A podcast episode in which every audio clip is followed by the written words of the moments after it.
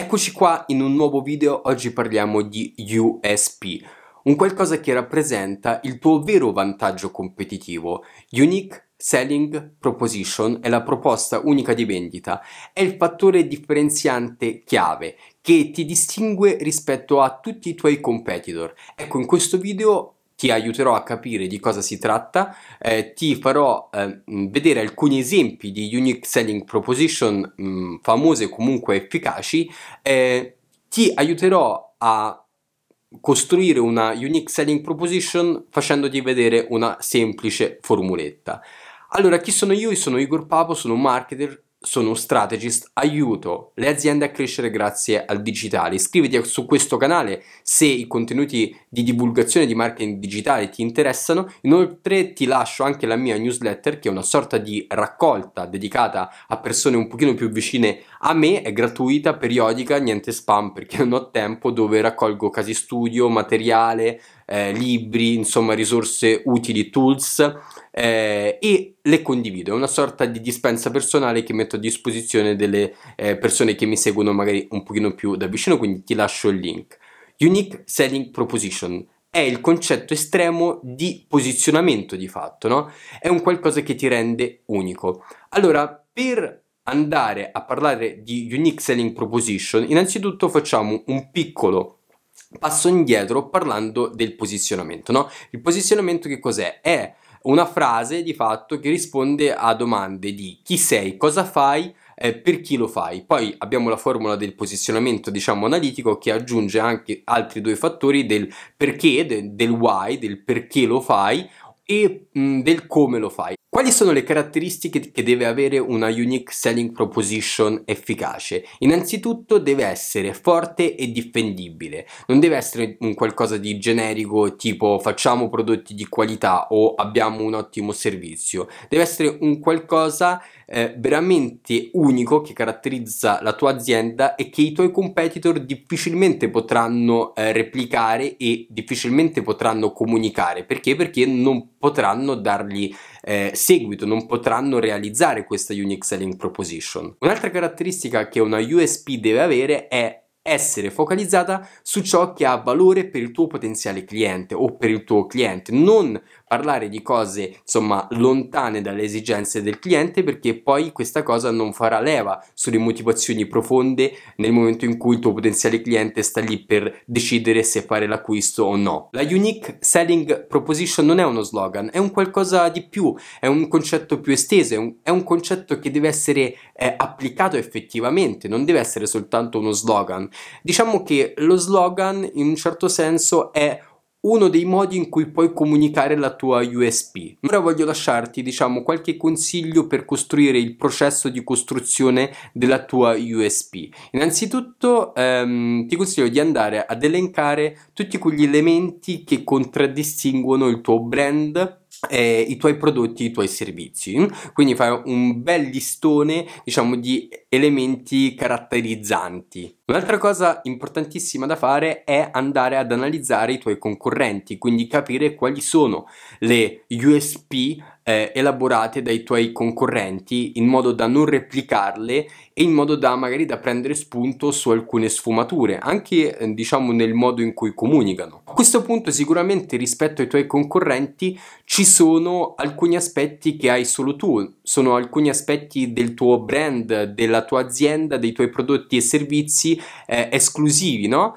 Allora adesso prendi questi aspetti esclusivi che hai solo tu, comunque che caratterizzano solo te e mm, diciamo mettili in relazione con le reali esigenze dei tuoi clienti e dei tuoi potenziali clienti e capisci se diciamo c'è un match no? tra le due cose. A questo punto se hai trovato due o tre punti no? che in qualche modo ehm, sono esclusivi ma allo stesso eh, tempo eh, sono delle cose per cui i tuoi potenziali clienti e i tuoi clienti sono sensibili, allora mettili, scrivili su una lista e tra queste cose, no, tra 3-4 punti che hai individuato, scegli il vero fattore differenziante che magari dal punto di vista comunicativo, dal punto di vista della storia delle risorse dell'azienda, diciamo c'entra meglio a rappresentare la tua unique selling proposition. Ecco, una formulazione può essere noi siamo X, facciamo Y per Z e poi mh, mm, puoi aggiungere a differenza di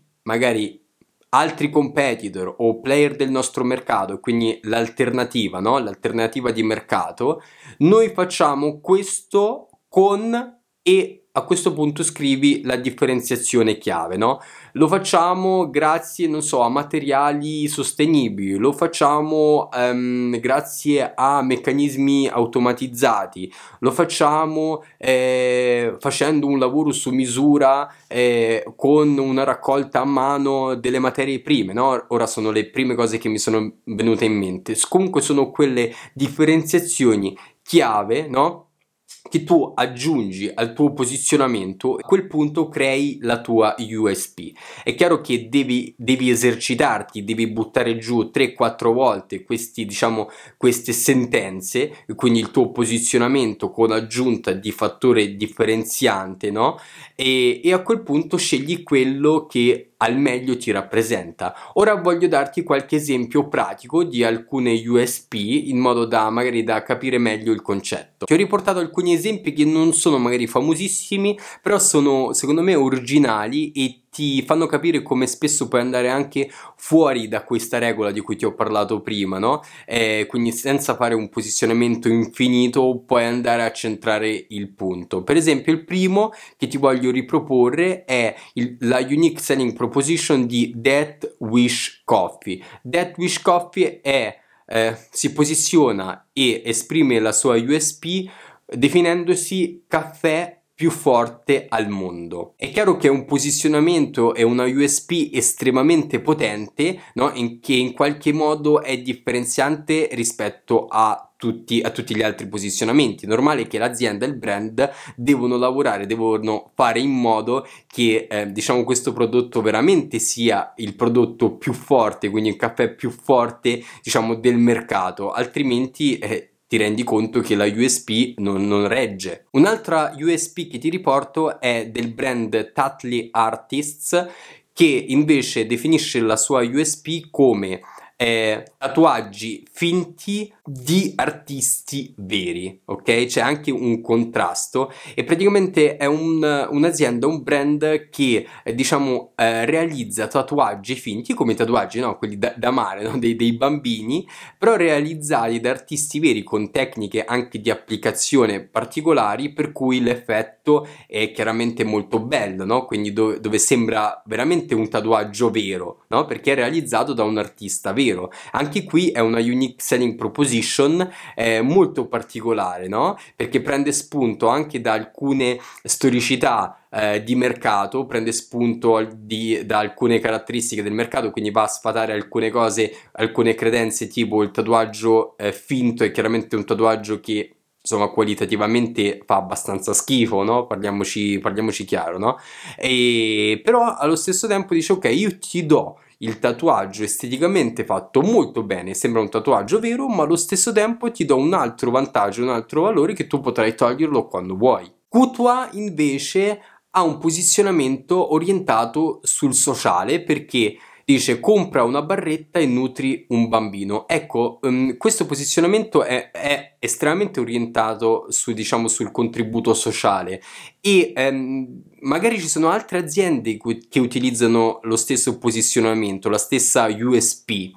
Um, ehm, però magari se tu riesci a prendere una USP da altri settori e eh, diciamo portarla nel tuo settore di riferimento magari nel mercato delle barrette non c'era nessuno che aveva diciamo questo utilizzo del sociale eh, nella sua comunicazione ecco qua che ti rendi eh, unico no? perché in qualche modo eh, hai un tuo posizionamento di base di comunicazione porti un fattore differenziante eh, che magari utilizzano al- altre aziende altri settori e lo adatti già al posizionamento che tu avevi. È chiaro che poi devi effettivamente eh, fare quello che dici, perché se tu dici ok, compri una barretta, nutri un bambino, insomma devi effettivamente impostare tutta la tua comunicazione, diciamo, sull'aspetto social, social del sociale, della responsabilità sociale, della beneficenza e soprattutto devi fare quello che prometti. Bene, spero questo video ti sia stato utile a creare la tua USP, in ogni caso se hai qualche dubbio, se vuoi parlarne